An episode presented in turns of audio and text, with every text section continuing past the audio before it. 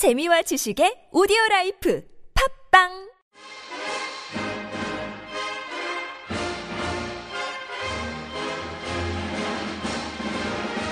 네, 안녕하세요. 유희찬입니다. 언어를 배우다 보면 언어 능력 시험을 한 번쯤은 보게 되죠. 오늘은 러시아어 능력 시험 토르플에 대해서 이야기를 나눠보겠습니다. 러시아 전문 팟캐스트 보드카 먹은 불곰 30회 시작하겠습니다.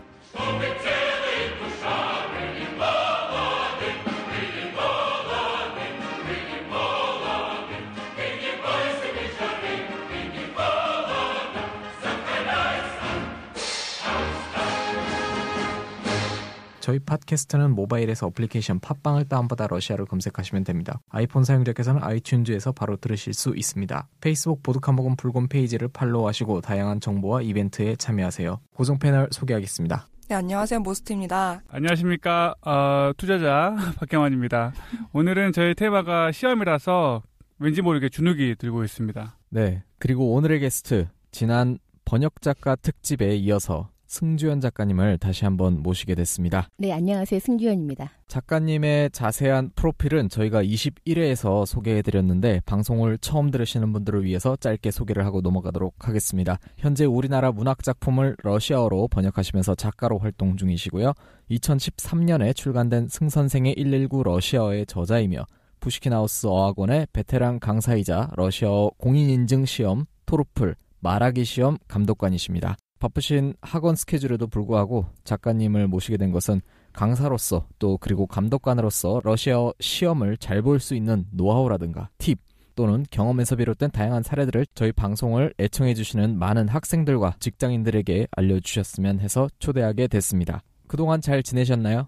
여러 가지를 좀 병행을 하고 있는데 이제 강의가 좀 학원 강의가 이제 방학이라 좀 많고 최근에 1월에 지금 출간된 책이 일단 두 권이 있는데 이제 러시아에서 한 권이 나왔고 김명아 선생님 단편집이 어, 모스크바에서 출간이 됐고요. 1월에 그리고 지난주 금요일 트로플 2단계 공식 문제집 해설서 제가 해설한 그 해설서가 또 나왔습니다. 그렇게 해서 이제 1월에만 이제 두 권이 일단이 출간이 됐고 그 외에는 이제 강의가 있고 네 그렇게 지금 생활을 하고 있습니다. 아하 이거 인쇄 수입이 좀 기대되는데요.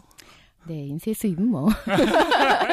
네, 상상에 맡기겠습니다. 아, 벌써 두 권을 출간하실 정도면은, 네. 야 네. 올해 많이 얻어먹어야 되겠다. 네. 네, 그 러시아 능력 시험이라고 하면 어, 대표적인 게 토르플, 플렉스 그리고 스널트인데 우선 각각의 차이점이 무엇인지 간단하게 설명을 좀 부탁드릴게요. 어, 일단 토르플은 지금 연세대라든지 부산대 그리고 애도량 계명대 에서 이제 볼 수가 있고 우리나라에 들어온 게 2000년대쯤 들어왔고요. 어, 기업에서 실제로 지금 단계별로 이제 조금 이따 또 단계에 대한 얘기를 하겠지만 어, 요구하는 정도가 조금 높습니다. 그래서 2단계 정도는 있어야 이제 취직할 때 실질적인 도움이 되겠다라는 거고요. 지금 스널트는 일단 주체가 서울대에서 지금 하고 있는 거고 어, 가장 최근에 생겼다고 할 수 있는데 어, 문제집이 많지 않다는 단점이 있고 또 한 가지는 지금 문제도의 난이도와 시험을 보는 학생들이 느끼는 시험 문제지의 난이도가 갭이 좀 크다라는 얘기를 들었습니다. 그래서 이게 좀 문제점이 되겠죠. 그리고 플렉스는 외대에서 주최를 하고 있고요. 어, 응시료는 저렴한 편입니다. 이 플렉스와 지금 토르플을 간단하게 비교를 하자면 문제가 플렉스는 좀 한국적인 시험이기 때문에 어떤 그런 유형이 조금 다릅니다. 그래서 예를 들면 이제 어법에 맞지 않는 뭐 문제를 고르시오라든지 다음 중 틀린 문제를 문장을 고르시오라든지 뭔가 이런 어, 유형이라는 거죠. 우리나라에서 보는 토르플이나 스널트나 플렉스는 러시아 어떤 단체가 인증을 해주는 건가요? 지금 이제 이 세 개 중에 토르플만 지금 그 해외에서 인정을 받을 수 있는 즉 러시아라든지 다른 이제 러시아권 국가들에서 어, 인정을 해주는 거죠. 그러면 러시아에서 토르플 시험이 처음 생기게 된 계기가 있을 것 같은데요. 러시아가 개방을 하고 나서 그죠 외국 사람들이 이제 유학을 하고 외국 사람들이 들어오고 그러면서 대학에서 공부를 하고자 하는 학생들이 있을 때 그들의 레벨을 테스트하고 뭔가 컨트롤할 수 있는 어떤 필요에서 생겼다라고 볼 수 있는 거죠. 전공 분야별로 보는 모듈 프로페셔널이라는 어떤 토르플이 또 따로 있었거든요. 어, 저만 하더라도 제가 토르플 3단계를 이제 졸업을 할 때 보고 왔는데 그때만 하더라도 있었어요. 그 모듈이라는 게. 그래서 그게 또 다섯 개 영역이 따로 있는 거고, 그러니까 문법, 독해, 뭐 쓰기, 말하기, 듣기 이렇게 다섯 개가 있고 그다음에 그 외에 옵시 블라진이라고 해서 그냥 일반적으로 보는 공통 토르플이 또 따로 있었던 거죠. 그래서 총 10개의 과목이라고 해야 되는지 그거를 본 적이 있는데 기억하기로는 4일 동안 토르플을 봤습니다. 그래서 마지막 날은 진짜 이제 붙든지 말든지 빨리 시험만 네. 끝나자. 시험만 빨리 끝났으면 좋겠다. 이제 닥서클이 이제 턱 밑까지 내려오는 아유. 거죠. 네. 어, 아, 러시아에서 딴 토르플 자격증이 국내에서 인증이 되는지 많은 분들이 궁금해 하시는데요. 실제로 토르플이 국내에서 인정이 잘 되지 않나요?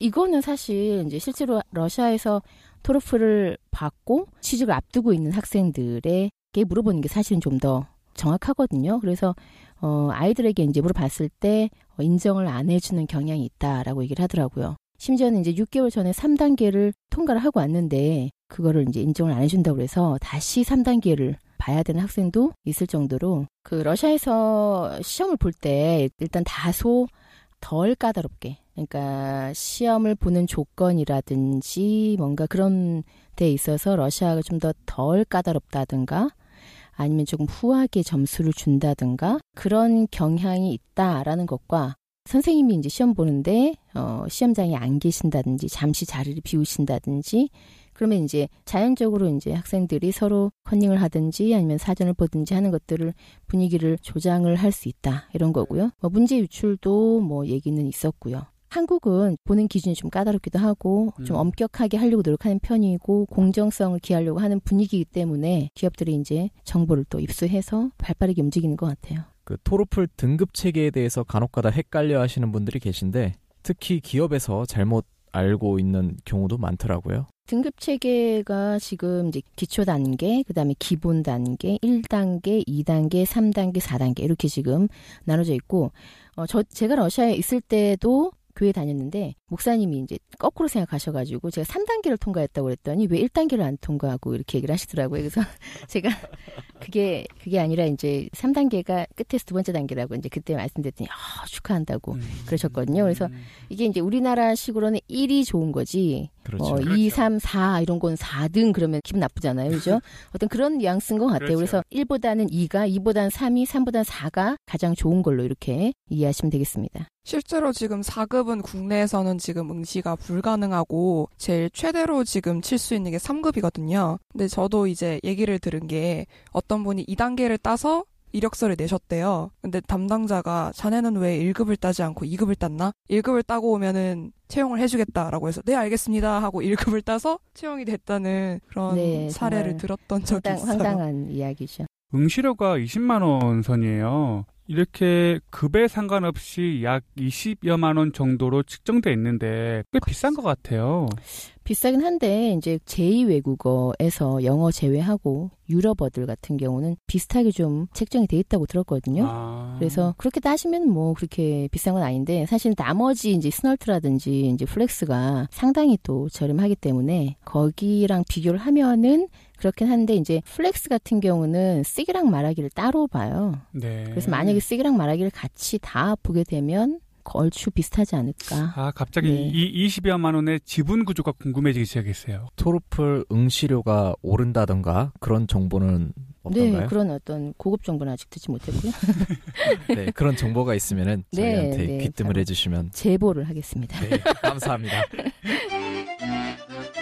토르플 시험 감독관이 될 수 있는 자격이라든가 혹은 감독관이 되는 절차라든가 그런 것은 어떻게 되죠? 저희가 이제 감독관 자격을 부여받는 그런 세미나를 이제 거쳤어요, 사실. 그래서 이제 제가 기억하기로는 베체르부르크에서 실제로 감독을 하시고 이제 그 센터에서 일을 하시는 분들을 전문가들을 모셔가지고 채점을 하는 방법, 평가하는 방법 이런 것들에 대한 어, 세미나를 거치고 그 다음에 어, 역시나 세르티피카트를 저희가 다 받았습니다. 그때 교육 기간은 이제 아주 컴팩트하게 2주. 그런 교육은 종종 있나요? 아니요, 종종은 없고요. 보통 이제 5년마다 갱신을 하도록 돼 있어요. 기초, 기본 1급, 2급, 3급 각각 수준은 어느 정도라고 평가할 수 있을까요?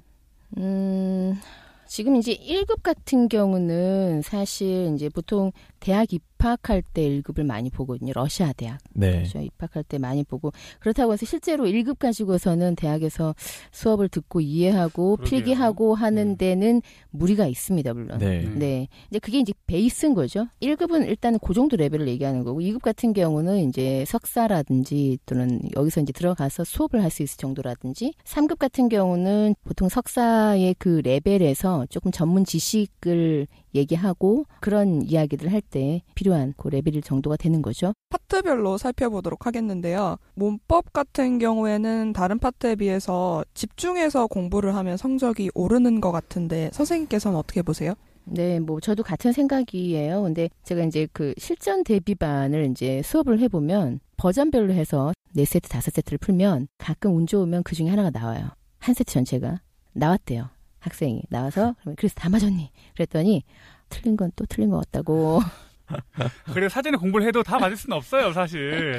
그죠. 한편으로 이해를 해요. 또 한편으로는 사실 어 이게 물론 제 설명을 들으면 그냥 나은데 만약에 이제 독학을 한다라고 봤을 때는 이게 왜 틀렸는지 다른 건 왜 맞는지 이런 거에 대한 확실한 이해가 없이 감으로 맞추고 하는 경우에는 좀 한계가 있다라는 거죠. 가끔 이제 똑똑한 학생들 가- 같은 경우는 틀린 거를 체크하고 사전 보고 해석해 보고 하다가 스스로 깨우치는 경우가 있긴 해요. 근데 이제 대부분의 경우는 한 토르플 3단계까지도 선생님의 지도가 필요하지 않나. 문법 문제에 대한 답을 찾을 길이 없어요. 저 같은 경우는 이제 여러 가지 책을 원서들을 뒤적거리면서 아, 이게 왜 답인지 이게 답이 되지 않는지를 문법적으로 근거를 제시를 해야 되는 거고.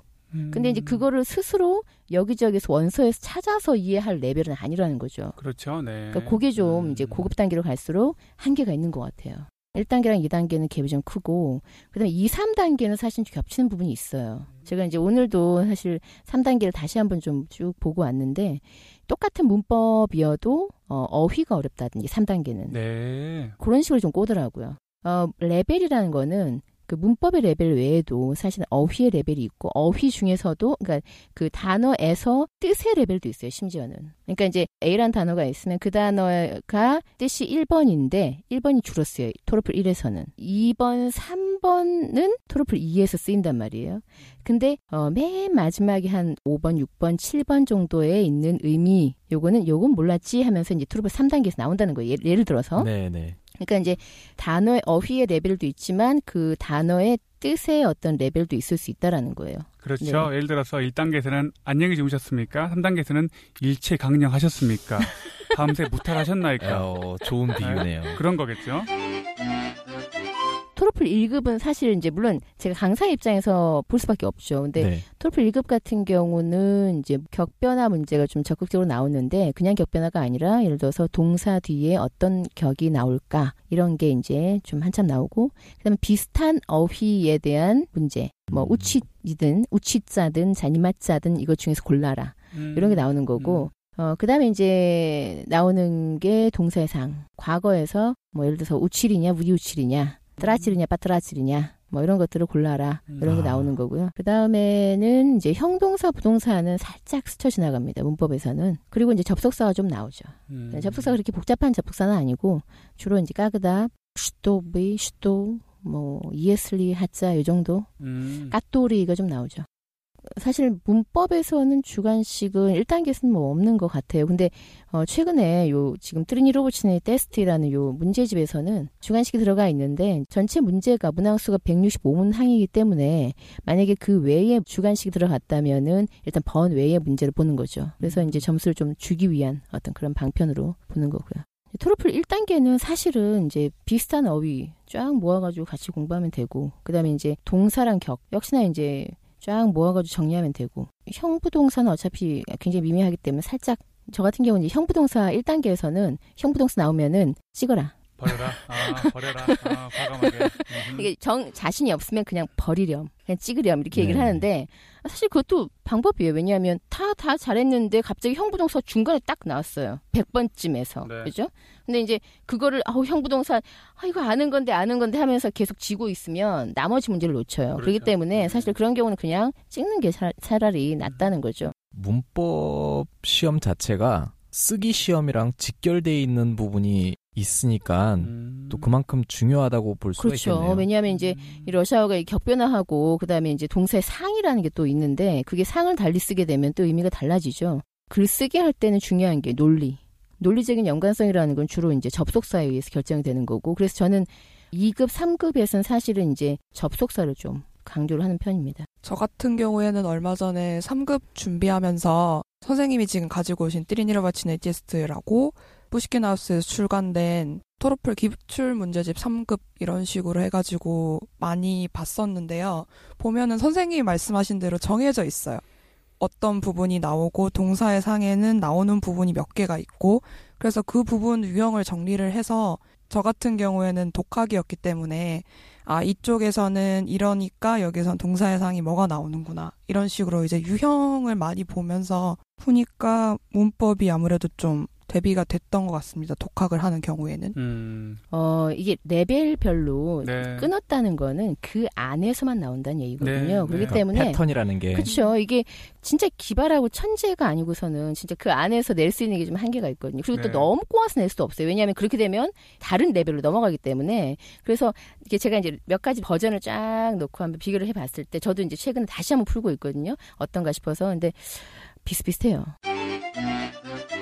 읽기 시험은 어떻게 이루어지나요? 어, 토르플 1단계 같은 경우는 읽기가 그렇게, 물론 텍스트 자체가 난이도가 그렇게 어렵지는 않아요. 근데, 어, 주로 보면 전기. 텍스트가 3개가 나오는데, 전기가 그 중에 하나가 나오고, 러시아의 바이칼이라든지, 바이칼의 전설이라든지 이런 게 좀 나왔던 것 같고, 어떤 그런 러시아에 대한 이야기. 그 다음에는 이제 조금 자유로운 어떤 토르플 1급 정도의 난이도의 텍스트가 등장을 하고, 그 다음 거기서 이제 답 고르는 거죠. 알맞은 답을 고르는 거고, 네. 단계별 차이는 물론 텍스트의 난이도 플러스 텍스트가 어려운 것도 어려운 건데 문제가 또 어려워요. 토르플 1급 같은 경우는 이제 어느 정도 텍스트에서 답을 고를 수가 있어요. 어느 정도는. 네. 토르플 2급 같은 경우는 그 거기에 있는 문제 자체가 좀 난이도가 있기 때문에 학생들의 문제를 읽고 이게 무슨 뜻이지라고 일단 거기서 일단 어려워하는 경우가 있고 그 다음에 이제 거기에 대한 답을 찾는데 이게 답이 한 문장 안에 들어있는 게 아니라 텍스트에서 두 개, 세 개 아니면 2번, 3번, 4번을 정리해서 거기서 추론을 해야 된다든지 네, 약간의 네, 네, 어떤 네. 그런 게 이제 좀 들어가는 거고요. 네.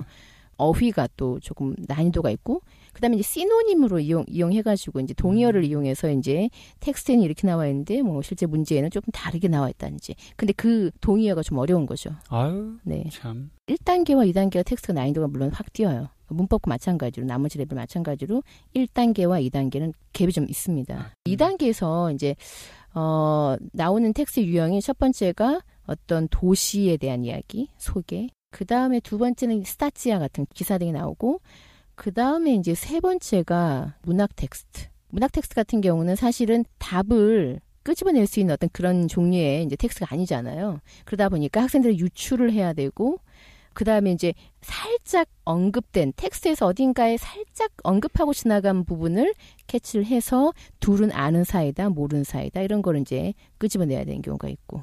어, 저는 개인적으로, 어, 학생들에게 제가 이제 물어보는 게, 토르플 1단계만 필요하니, 아니면 2단계 혹은 3단계 더 봐야 되니를 물어보거든요. 또는 종이가 필요하니, 아니면 실력이 필요하니 물어봅니다. 근데 만약에 토르플 1까지만 봐도 된다면, 읽기 같은 경우는 그냥 답만 어떻게 어떻게 좀 맞아가지고 통과만 하면 되거든요. 근데 만약에 토르플 2까지 필요하다면 최대한 독해력을 좀 튼튼하게 해둘 필요가 있어요. 네. 1부터. 왜냐면 1에서 2까지 갭이 있는데 거기다가 만약에 1이 흔들린다면 그다음에 2까지 올라가는데 굉장히 힘들 거예요. 그렇겠죠. 이를 요행으로 딴다면. 그렇죠. 만약에 그 다음 2단계, 3단계가 필요하다면은 독해력을 최대한 튼튼하게 해줄 필요가 있다라고 네. 얘기를 하고 그러기 위해선 그 비슷한 레벨의 지문을 최대한 많이 읽고 해석하고 문제 풀어보고 하는 그런 어떤 트레이닝이 좀 필요한 거죠. 듣기는 이제 어 지금 레벨 따라 틀리겠지만 역시나 이제 지문을 듣고 이제 알맞은 답을 고르는 거죠 주로는. 근데 1단계는 이제 2단계에 비해서 상당히 쉽죠. 근데 주로 나오는 게 이야기. 누가 이제 자기는 어디서 태어났고 뭐 가족 소개한다든지 그래서 뭐 아빠는 뭐 하시는지 답을 골라라 이런 것들 네. 나올 수 있고. 근데 조금 어려운 것들이 등장한다면은 긴 지문이 음. 등장하는 경우가 있어요. 한 페이지 정도 될 분량. 그게 이제 토르플 1단계에 나오거든요, 벌써. 중요한 건 이제 지문의 순서랑 그다음 문제의 순서랑 이게 다를 수도 있어요. 아, 그렇기 때문에 제가 학생들한테 이제 듣기 같은 경우는 항상 얘기를 하는 게 어, 문제지를 받자마자 최대한 빛의 속도로 문제를 읽으라고 얘기를 합니다. 듣고 문제를 풀어야지 이건 이거면 이제 이미, 이미 늦은 거예요. 음. 그러니까 듣기 전에 먼저 문제를 빨리 읽고 그 다음에 마음의 준비를 하고 들으면서 답을 체크를 하는 거죠. 네. 그렇게 해야 문제를 풀 수가 있어요. 듣기 아. 같은 경우는. 그러면은 1급에서 3급까지 난이도의 차이는 어디서 난다고 볼 수 있을까요? 아, 듣기에서 지금 1급과 2급은 좀 그 차이가 있는 게 1급에서는 문제 자체도 조금 좀 난이도가 그렇게 어렵지는 않아요. 그런데 이제 2단계 같은 경우는 유형이 몇 개가 정해져 있는데 예를 들어서 대화를 듣고 알맞은 답을 골라라인데 그 대화가 정말 짧거든요. 제가 학생들한테 얘기를 하는 게 이제 yes plus i minus. 그러니까 항상 플러스 마이너스가 있는데 짧으면 짧아서 좋지만 금방 지나간다. 네. 네. 그리고 이제 그 안에 이 굉장히 이제 구어체적인 표현, 단어 이런 게 좀 섞여 있는 경우가 있거든요. 이제 그런 걸 듣고 문제와 연결을 시켜야 되는데 그게 이제 어려운 거죠. 음. 그 다음에 이제 뉴스가 나오고 답을 고르는 건데 문제 하나당 뉴스 하나. 그 다음에 이제 또 학생들 어려워하는 게 영화. 영화는 이제 영원한 과제죠. 어, 영화를 이제 제가 학생들한테는 좀 이런저런 여- 영화가 나오니까 어, 미리 봐둬라. 라고 얘기를 하지만 사실 미리 그 내용을 알고 있는 게 도움이 물론 되긴 해요 어느 정도는 근데 문제는 영화 전체를 틀어준 게 아니라 그럴 시간도 없겠지만 아주 짧은 순간을 틀어주고 그렇죠. 그걸 네. 프라그멘트를 보고서 그 다음에 답을 고르라고 하는데 어, 그 문제가 어렵습니다. 지금 이 분위기는 굉장히 적대적이다. 1번 아니면 긴장감이 감돈다. 2번 뭐 이런 식으로 어, 답을 골라야 돼요. 그렇죠. 막 영화에 지알로가 나왔는데 영화를 상상하고 있어. 막 그영 어떻게 끝났더라? 아, 그영 뭐였더라? 그러면 그러면 이제 안 돼요. 그러면 안 돼요. 이제. 네. 그러니까 그 순간에 그냥 네. 충실해야 돼요. 그러니까 어떻게 보면은 그 영화에 대해서 이제 아는 것이 오히려 그 전후의 내용을 상상을 하고 있으면 네, 네. 그거는 이제 안 되는 거죠. 독이 될 수도 있겠죠. 그렇죠. 네. 네, 일단은 역시 마찬가지로 이 영화를 가지고서 문제가 어떤 문제가 나왔는지를 빨리 파악을 해야 돼요. 그러니까 지금 듣기 그 1단계든 2단계든 3단계든 일단 문제 파악, 문제를 읽고 그 문제를 파악하는 것이 일단 굉장히 중요해요. 음, 네, 그러니까 2단계, 그렇죠. 3단계 같은 경우 문제 자체가 어렵기 때문에 학생들이 읽으면서 이게 무슨 말인지 모르겠어요라는 경우가 꽤 있거든요. 네, 그러겠죠. 네. 네. 그럼 좀 짜증날 네. 것 같아요. 그러면 듣고는 들었는데 이해는 했어요. 근데 문제를 이해를 못 했어요. 그런 그러니까요. 경우가 이제 어 있을 수 있거든요. 어 그런 경우는 사실은 뭘 얘기하냐면 그 많이 읽어보지 않았다는 얘기예요. 음. 어휘량이 딸린다는 얘기죠. 음. 네, 그러니까 최대한 그 레벨에 한해서 넘어서지 않는 범위 내에서 그 비슷한 레벨의 텍스트를 좀 많이 접하면서 텍스트 안에서 이제 단어의 어휘량을 좀 늘리는 것이 사실 더 정확한 거예요. 뭐 영화 같은 경우 어떤 영화들을 좀 아, 추천을 해주시나요? 경우는 사실 이게 이제 꿀팁이 될 수도 있겠는데, 오. 전 피치 FM, 음흠. 네, 그건 반드시 이제 좀 보시는 게 좋을 것 같고, 그 다음에 Служебный роман이 이게 3단계에서, 제가 3단계 볼 때도 3단계에서 Служебный роман 나왔거든요. 그리고 Ирония судьбы, Москва слезам не верит 그런 거랑, 그 다음에 Девчата라는 영화가 있고, 그 다음에 Приходи на меня посмотреть인가요? 그 영화가 또 등장을 했다고 얘기를 하더라고요. 3단계에서. Два дня라는 영화. 그 다음에 Осенний марафон이라는 영화가 있고요. 그 다음에 Я шагаю по Москве라는 영화. 거기서 이제 좀 왔다 갔다 하지 않을까 싶어요. 음. 듣기라는 게 쉽게 말해서 귀가 뚫려야지 들을 수 있는 거잖아요. 효과적인 방법이 무엇이 있을까요? 트로필 1급 같은 경우는 사실은 뭐 이제 뉴스를 보고 이럴 레벨은 아니기 때문에 여러분이 가지고 있는 교재 중에서 트로필 1급에 준하는 교재를 가지고서 빈칸 채우기를 한다든지 아, 그 다음에 이제 인텐시브 러시아어 뭐 이런 이렇게 교재들 보면은 듣기가 있고 문제 이렇게 나와 있는 경우가 있어요 또. 러시아어 가는 길 2번, 4, 2권과 3권 보면은 그 맨 뒤에 또 문제가 하나, 한 세트가 들어가 있습니다. 한 세트씩. 그래서 그런 걸 또 활용해 보시면 좋을 것 같고. 음. 1 같은 경우는 사실은 많은 거를 접할 수가 없고 근데 이제 2단계, 3단계 같은 경우는 조금 활동 영역이 넓어지죠. 학생들 스스로 어, 뉴스를 보고 뉴스 보면은 비디오 뉴스가 있어요. 그래서 네. 비디오 뉴스가 있고 그다음에 텍스트가 있거든요. 처음부터 긴 거를 하면 지치잖아요. 그러니까 처음에는 어, 짤막짤막한 기사부터 시작을 해서 듣고 그냥 텍스트 안 보고 한번 이해를 해봤다가 그다음 두 번째는 듣고 텍스트에 빈칸을 채워봤다가 그다음 세 번째는 듣고 해석을 해보는 거죠. 음. 그다음에 이제 텍스트 비교하면서 이렇게 해서 이제 한 몇 번에 걸쳐 가지고 한 텍스트를 가지고 작업을 하고 그러면서 이제 분량을 조금씩 조금씩 늘려보는 거죠. 네. 근데 이제 학생들이 제가 청취 수업을 해보니까 어 물론 학원에서 이제 제가 이제 최선을 다해서 학생들을 가르치고 있긴 하지만 이게 이제 학원에서만 해서 안 되는 거가 바로 이제 청취가 이제 그 중에 들어가요. 시간이 그러니까 많이 필요한 거니까요. 그렇죠. 그러니까 독해 네. 같은 경우는 사실 버전을 몇 개를 이제 쫙 모아가지고 풀어보자 하면서 같이 풀면 돼요. 근데 이제 듣기 같은 경우는 사실은 그것만으로는 어려워요. 그렇기 때문에 저는 학생들한테 물론 수업 시간에 하는 것도 있지만 스스로 그냥 돈 들이지 않고 찾아서 할 수 있는 부분들이 분명히 있을 텐데 그것들을 좀 찾아서 좀 네. 제발 특히, 제발 좀 했으면. 네, 특히 네. 듣기는 충분히 찾을 수 있을 것 같아요. 그럼요. 그러니까 네. 2단계, 3단계라면 네. 어, 스스로 찾아서 할 수 있는 거죠, 충분히. 뭐가 됐든 간에 듣기만 하면 안 돼요. 듣기만 하지 말고 어휘와도 연결을 시켜보고 어떻게 보면 좀 문법이랑도 좀 연결시켜보고 이런 식으로 조금 하면 아, 좋지 않을까. 그래서 텍스트가 딸린 영상이라든가 네네, 그게. 도움이 될 것 같아요. 네. 네. 그럼 저희는 잠시 쉬었다가 이야기를 이어나가도록 하겠습니다.